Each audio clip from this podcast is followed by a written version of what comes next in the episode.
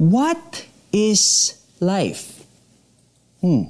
Paisip ka na ba kung ano ang saysay ng iyong buhay? Ano ang halaga ng iyong pag-aaral, pagtatrabaho, pagkakaroon ng pamilya? Nagising ka na ba isang umaga at sinabing, parang groundhog day lang. Paulit-ulit na lamang nangyayari na para bang walang saysay ang buhay mo. You know what? In a study done in one of the richer Asian countries, it was revealed na depression ang rason kung bakit marami sa kanila ang nagsusuicide. Sa gitna ng material resources at advancement nila, hindi pa rin pala iyon sapat to give meaning to life. Tandaan mo, hindi masama ang pagiging successful. Tama naman na planuhin ang buhay natin pero kung dito natin hahanapin ang saysay ng ating buhay, baka mauwi ito sa pagkadismaya. Kasi paano kung pumalpak o magkamali tayo? Sabi nga ni James, who wrote today's verse, hindi natin mahuhulaan ang mangyayari sa hinaharap. Hindi rin natin makokontrol ang ating kinabukasan. Ang buhay natin ay parang usok lamang. Nandyan ngayon, mamaya, wala na. Kaya kung aasa tayo sa ating mga plano lamang, baka magkamali at madapalan tayo.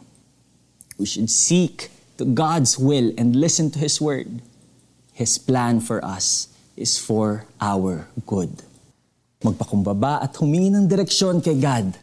Ang salita ng Diyos ay ang tamang gabay sa kung anumang plano ang gusto niya para sa atin. Magkaroon ng relasyon sa Panginoong Hesus at alamin natin ang kanyang plano para sa ating buhay.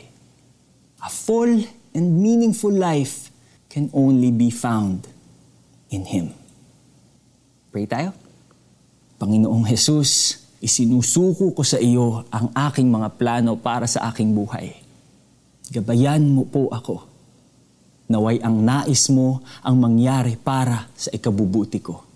In Jesus' name, Amen.